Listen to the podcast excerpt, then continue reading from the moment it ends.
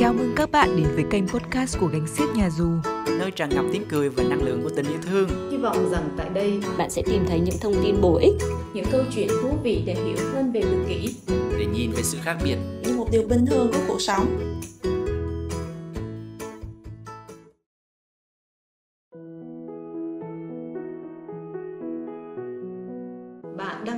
chuyên mục Gánh Siếc Nghe, nơi mà Gánh Siếc sẽ cùng trò chuyện với các chuyên gia, tư vấn viên, phụ huynh, nơi xây dựng cầu nối vững vàng để mọi người có thể hiểu dễ dàng hơn với sứ mệnh và tinh thần của Gánh Siếc, từ đó hiểu hơn về tự kỷ và các rối loạn phát triển khác.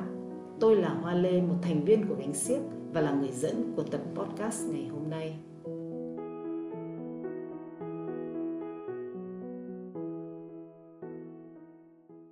Xin chào, Bill Nason là một chuyên gia về tự kỷ mà ông rất thích lắng nghe những người tự kỷ. Ông đã thay mặt họ nói với chúng ta, làm ơn hãy đừng quay đầu tôi. Làm ơn, làm ơn, làm ơn đừng để các giáo viên, các chuyên gia hoặc bất cứ người lớn nào, kể cả những người có ý định tốt. Gợi ý trẻ tự kỷ nhìn bằng cách dùng tay quay đầu trẻ và nói nhìn tôi nào. Việc gợi ý bằng lời để trẻ nhìn bạn cũng đã đủ hại rồi việc dùng tay để quay đầu trẻ là một sự tấn công thậm tệ vào vùng an toàn của trẻ. Trẻ sẽ khó xây dựng được lòng tin với bạn nếu bạn ép chúng giao tiếp mắt. Chẳng có gì để tăng nỗi sợ hãi và lo lắng hơn là ai đó nắm lấy cầm bạn và quay đầu bạn lại về phía mặt họ. Điều này như là một sự đe dọa. Nếu bạn muốn trẻ cảm thấy an toàn, được chấp nhận và có năng lực với bạn Đừng ép giao tiếp mắt hay bất kỳ kiểu tương tác khác nào. Hãy chia sẻ, kết nối, mời chào và bạn sẽ đạt được lòng tin và tương tác hai chiều. Um, cũng nhờ Bill mà cô muốn uh, lấy cái chủ đề cho ngày hôm nay là làm ơn đừng ép trẻ tự kỷ. Việc trẻ bị ép giao tiếp mắt chỉ là một trong muôn vàn những thứ mà trẻ tự kỷ đang bị ép làm hàng ngày.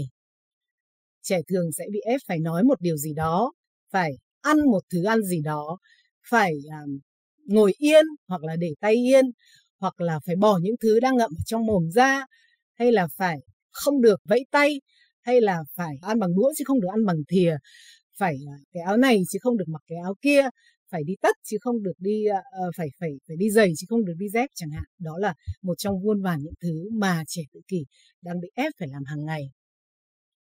Thế thì uh, chúng ta không ai thích bị ép cả, đúng không? Chúng ta không thích ai bị ép cả. Và trẻ tự kỷ cũng như vậy. Thường hàng ngày trẻ tự kỷ vẫn đang bị ép và kể cả không phải chỉ những trẻ tự kỷ mà không nói được, mà những trẻ tự kỷ nói tốt cũng bị như vậy. Và những người mà ép trẻ chính là những người mong muốn những cái điều tốt nhất cho trẻ, là chúng ta, là gia đình, là bố mẹ, là thầy cô giáo, là những nhà trị liệu, là bác sĩ, là những nhà giáo dục, vân vân và vân vân. Không ai không ai muốn bị ép, trẻ tự kỷ cũng như vậy chúng ta sẽ có rất nhiều những cái cách phản ứng khác nhau khi chúng ta bị ép. Và với trẻ tự kỷ cũng thế, có những trẻ sẽ phản ứng một cách rất dữ dội và ngay lập tức, nhưng cũng có những trẻ thì làm theo như một cái máy khi mà bị ép bởi vì là chúng đã bị huấn luyện trong một thời gian dài như vậy. Tôi hay làm việc với bố mẹ của trẻ tự kỷ và khi tôi hỏi họ là tại sao họ lại phải ép con làm điều này hay điều kia thì câu trả lời hầu như bao giờ cũng bắt đầu bằng từ nhưng. Nhưng nếu em không ép con, thì con em sẽ không bao giờ nói. Em không ép con thì con em sẽ không bao giờ làm. Nếu em không ép con thì con em sẽ không thể phát triển được. Nếu em không ép con thì con sẽ hư thì sao? Hoặc là em không ép con thì con sẽ bị ốm thì làm sao? Đúng không? Tất cả những điều đó chúng ta làm. Mặc dù có khi nó làm cho chúng ta trở nên rất mệt mỏi và khó chịu, nhưng hầu như rất khó để mà thay đổi cái mong muốn được ép con phải làm và có rất nhiều những cái mức độ ép buộc khác nhau. Trước đây tôi đã từng nghe được một câu chuyện là một bà mẹ đã nhốt con ở trong cái lồng sắt mỗi lần buổi sáng bà đi làm. Một cái đứa trẻ 9 tuổi tự kỷ. Rồi rất nhiều đứa trẻ tự kỷ tôi biết là sẽ bị bố mẹ hoặc là thầy cô giáo lấy uh, tay coi như uh, bắt phải buộc tay lại ở phía đằng sau lưng hoặc là ấn người vào tường hoặc là những đứa trẻ đấy là những cái những cái cái trường hợp hoặc là bị giữ, đè tay xuống để không cho chúng làm một cái gì đó với tay của mình, hoặc là bắt phải ngồi một chỗ. Đó là những cái sự ép buộc mà chúng ta dùng lực đối với trẻ. Tuy nhiên cũng có những cái sự ép buộc mà nó chỉ là những cái yêu cầu, chỉ là yêu cầu mà khi trẻ nó chưa sẵn sàng hoặc là chưa muốn để làm những cái, theo những yêu cầu đó. Và cũng có những cái sự ép buộc mà nó được mang danh nghĩa là sự giúp đỡ. Khi mà chúng ta mặc quần áo cho con, đúng không? Khi chúng ta đi giày cho con chúng ta ờ, chảy đầu cho con, thực ra có thể như là chúng ta lau mũi cho con thôi, khi mà con chưa sẵn sàng và con bị cảm thấy bất ngờ thì nó cũng cũng là những cái sự ép buộc đối với trẻ. Chúng ta thường làm điều đó với trẻ và chúng ta nghĩ rằng là nó là cần thiết. Nhưng nếu bây giờ các bạn thử nghĩ kỹ lại xem là thật sự tất cả những cái gì chúng ta làm nó có cần thiết hay không? Bởi vì bởi vì có nhiều điều chúng ta làm và nhiều điều chúng ta nói với trẻ theo tôi thì chưa thật sự là đúng và chưa thật sự là cần thiết. Bây giờ thử nghĩ xem những cái gì một đứa trẻ nó cần phải làm thật sự là rất quan trọng đối với nó. Có thể nó cần phải uống nước, đúng không ạ? Nó cần phải thở. Nó cần phải ăn một số đồ ăn nào đó, nhưng không nhất thiết nó luôn luôn phải ăn cơm, hoặc không nhất thiết nó luôn luôn phải ăn một cái thứ thịt nào đó, hay là một cái thứ rau nào đặc biệt. Cũng như là những cái gì liên quan đến việc an toàn của trẻ, đến sự an toàn của trẻ. Chúng ta có thể khi mà một đứa trẻ nó chạy ra ngoài đường, mà ngoài đường thì rất nhiều xe cộ chẳng hạn, thì chúng ta có thể cần dùng tay để giữ nó hoặc là kéo nó vào trong nhà. Tuy nhiên nếu các bạn nghĩ là với một đứa trẻ 5 tuổi, các bạn có thể làm điều đó một cách rõ ràng. Nhưng nếu bạn có một đứa con 15 tuổi, cao 1m8 và nặng 70 cân chẳng hạn, thì chưa chắc chưa chắc bạn đã có thể làm được việc đó với con, có thể lôi con vào nhà khi mà con chạy ra đường với những cái xe cộ chạy ngoài đường rất là nguy hiểm. Chính vì vậy, cái việc chúng ta dùng lực để ngăn trẻ nó không là một cái chiến lược tốt để cho chúng ta can thiệp vào những hành vi của trẻ. Cái điều tốt hơn chúng ta có thể làm chắc chắn đó là xây dựng cái mối quan hệ tốt với con. Bởi vì khi mà chúng ta xây dựng được cái mối quan hệ tốt đó, thì con dần dần con sẽ nghe những gì chúng ta nói. Và nếu như có một tình huống nào đó nguy hiểm mà chúng ta nói, thì có thể lúc đó con sẽ con sẽ tập trung vào chúng ta và con sẽ người lời, nghe lời chúng ta. Và chắc chắn là làm điều đó bạn bạn sẽ mong muốn được làm điều đó làm điều đó thì sẽ tốt hơn đúng không? Một mối quan hệ tốt không có nghĩa là trẻ phải làm theo tất cả những cái gì chúng ta yêu cầu. Một mối quan hệ tốt chính là trong đó cái đứa trẻ nó có lòng tin vào người lớn tôi đã nói rất nhiều thứ liên quan đến lòng tin, tôi đã nói rất nhiều về việc mà khi một đứa trẻ tự kỷ thì cái cách tiếp cận của chúng ta với trẻ làm tổn thương đến cái lòng tin của trẻ đối với chúng ta.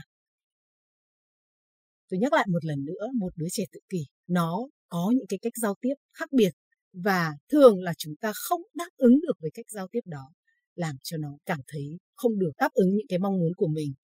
Hệ giác quan của trẻ luôn luôn bị quá tải, nó nó thường là siêu nhạy cảm và khi chúng ta ép con chúng ta tương tác với con, rất nhiều trường hợp chúng ta đã làm tăng thêm, chúng ta đóng góp thêm vào cái việc quá tải này của con.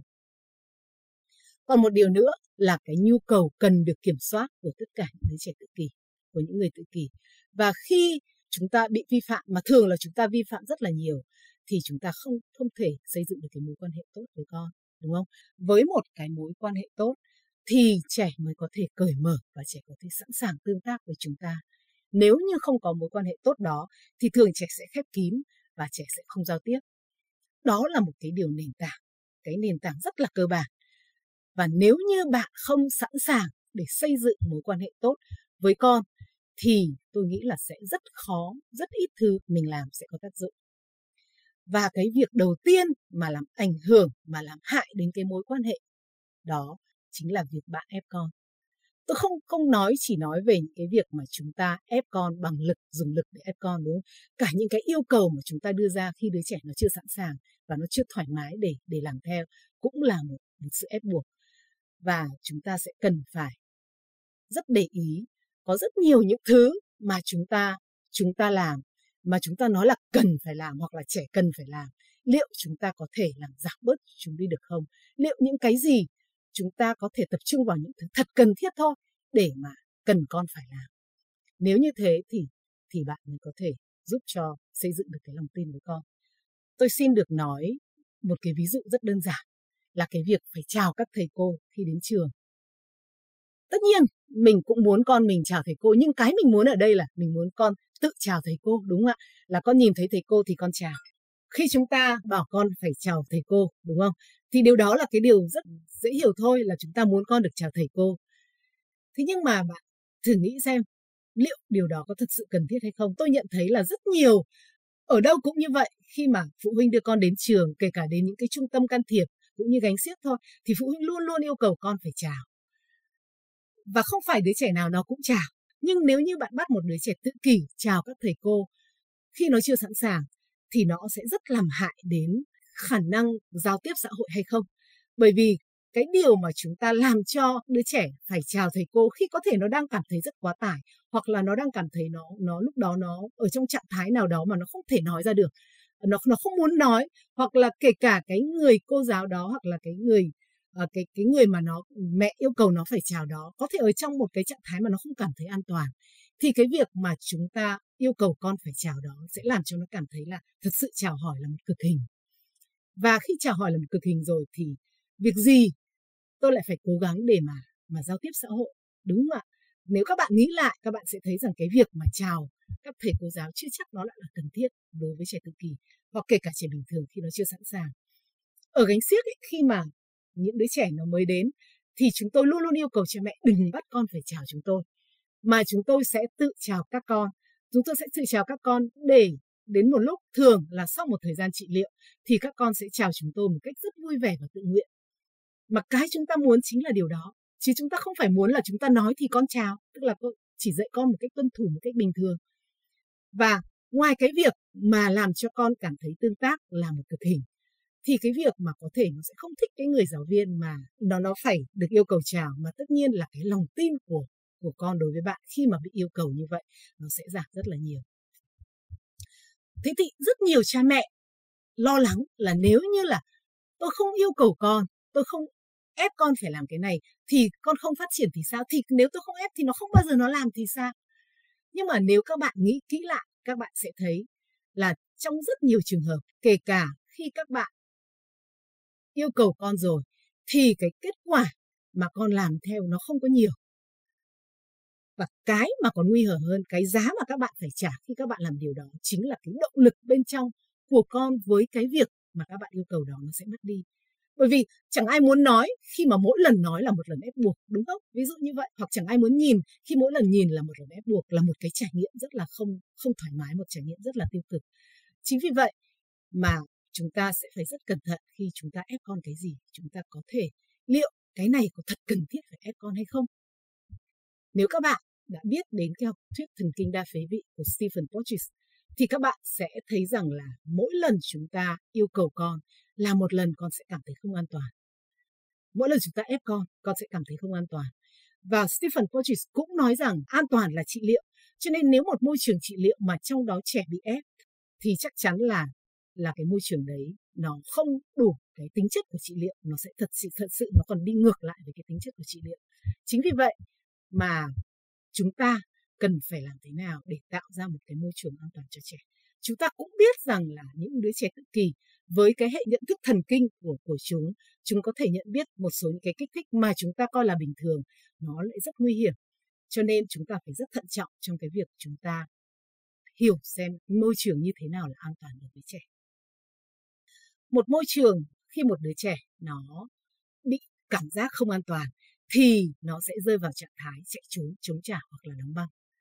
Ở trong những trạng thái đó rất nhiều thứ không hay có thể xảy ra nó có thể những cái không hay đó nó xảy ra với trẻ và nó xảy ra với cả chúng ta nữa. Chúng ta cũng không thích khi mà đứa trẻ nó bùng nổ hay là cái, cái sự lo lắng của nó trở nên đến cực độ. Đó là cái mà có thể xảy ra khi một đứa trẻ nó rơi vào trạng thái chạy trốn chống trả hay đóng băng. Nó là trạng thái nó gọi là bùng nổ thần kinh của neurocrash thường ấy một đứa trẻ hàng ngày nó đã làm cố gắng làm tất cả mọi thứ cố gắng để cho nó không bị rơi vào cái trạng thái neurocrash đó và chúng ta, những người lớn xung quanh trẻ, đôi lúc có khi lại lại làm cản trở những cái cố gắng, những cái cố gắng của nó để có thể, để có thể làm cho mình có thể khỏi rơi vào cái trạng thái neurocrush đó. Ví dụ, nếu như một đứa trẻ nó đang steam, nó đang vẫy tay hoặc nó đang nói một mình, chúng ta bắt nó phải im lặng, chúng ta bắt nó không được tiếp tục vẩy tay, hoặc là chúng ta lúc ấy yêu cầu nó hướng nó đi theo sang một cái gì đấy khác, thì chính chúng ta đang đang đang làm mất cái khả năng tự điều chỉnh của nó và làm cho có thể là cái cái neurocrash đấy nó sẽ nó sẽ xảy ra. Đôi lúc ấy, có những cái thời điểm mà chúng ta chính là người thiết kế ra những cái môi trường những cái môi trường ở trong đó làm cho trẻ cảm thấy rất là căng thẳng và mất an toàn mà chúng ta không biết chúng ta nghĩ là chúng ta đang giúp cho trẻ. Cho nên cái việc mà chúng ta phải quan sát và tìm hiểu những cái môi trường an toàn cho trẻ nó vô cùng quan trọng một đứa trẻ tự kỷ khi đi học thì nó cần dùng gấp đôi những cái năng lượng về nhận thức cũng như là năng lượng về cảm xúc gấp đôi so với một đứa trẻ bình thường để mà có thể trải qua được một ngày ở trường học hoặc để giao tiếp xã hội. Chính vì vậy mà khi về đến nhà thì nó kiệt sức. Nếu như nó về đến nhà mà chúng ta lại ở đó để yêu cầu nó rất nhiều những cái điều có thể là nó không còn sức để làm nữa, ví dụ như làm bài tập hay dọn dẹp hay làm một cái gì đó. Thế thì chúng ta sẽ chính là những cái con gấu người lớn chúng ta chính là con gấu mà nó cần phải chạy trốn hoặc là nó cần phải chống trả ở thời điểm đó. Đó là một cái thuật ngữ mà cô Thurman, cô Thurman là à, chủ tịch hiệp hội tự kỷ Mỹ và là tiến sĩ về giáo dục đặc biệt. Thì cách đây hai tuần cô có hai buổi dạy với một số cha mẹ của trẻ tự kỷ ở ở Việt Nam và cô đã dùng cái thuật ngữ là người lớn có thể trở thành một con gấu nếu như chúng ta đưa trẻ rơi vào trạng thái chạy trốn chống trả với những cái yêu cầu của chúng ta. Và trong mấy cái buổi học đó ấy, thì có những phụ huynh họ hỏi một số câu hỏi. Tôi nhớ còn có một câu là con em không thích người lạ đến nhà. Cứ mỗi lần người lạ đến nhà là bạn ấy chạy trốn. Thế thì em có nên mời người lạ đến nhà dần dần để bạn ấy làm quen hay không? Thì câu trả lời của cô là gì? Là không bởi vì cái nhà của mình chính là cái nơi trú ẩn của con chính là một cái thánh điện cái nơi duy nhất mà con có thể điều chỉnh cảm xúc của mình. Cho nên cái việc mà không nên mời người đến nhà để cho con có được cái thời gian ở một mình có được cái chỗ để mà điều chỉnh cảm xúc đấy nó rất là quan trọng. Cô uh, Thurman đã từng phỏng vấn rất rất nhiều những người tự kỷ.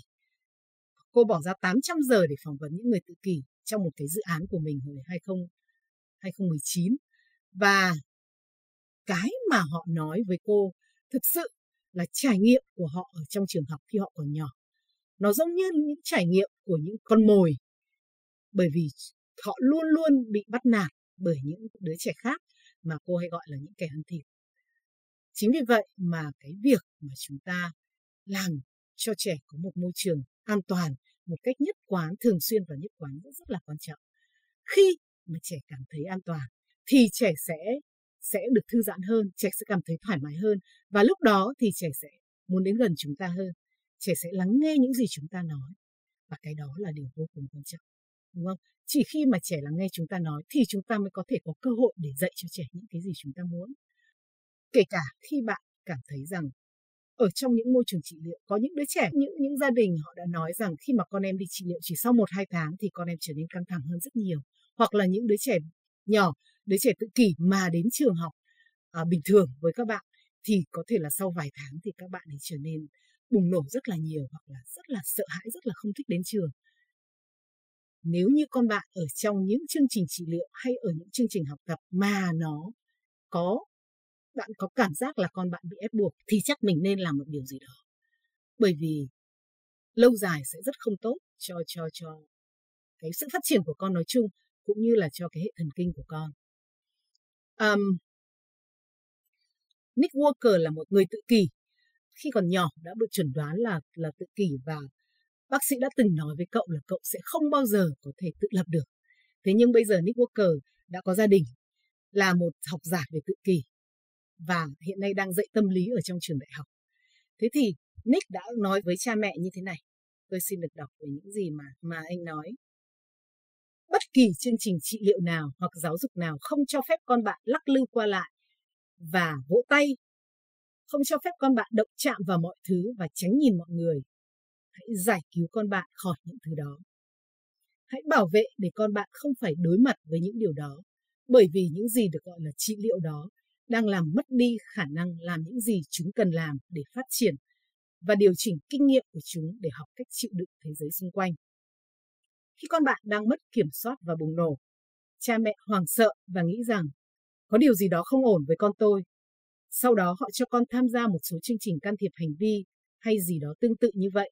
hoặc một số chương trình trị liệu khác. Trong những chương trình đó, họ cố gắng làm cho đứa trẻ trông bình thường hơn. Có nghĩa là họ cố gắng làm cho đứa trẻ giao tiếp bằng mắt, giữ yên tay của chúng, không lắc lư và không đi lung tung trong giờ học. Nhưng tất cả những việc trẻ đang làm lại chính là cách chúng đang cố gắng để học cách tự điều chỉnh, để không bị mất kiểm soát. Vì vậy, nếu bạn lấy đi những thứ đó, đứa trẻ ngày càng bị tổn thương nhiều hơn và chúng ngày càng có nguy cơ suy sụp. Và cái vòng luẩn quẩn đó sẽ khiến cha mẹ lại nói, ồ, con tôi cần được can thiệp nhiều hơn nữa. Trong khi trẻ thực sự cần bớt được can thiệp, trẻ cần thêm không gian để thư giãn. Tôi xin được kết thúc bài chia sẻ hôm nay với lời khuyên của tác giả Bill Nason về vấn đề ép buộc trẻ tự kỷ.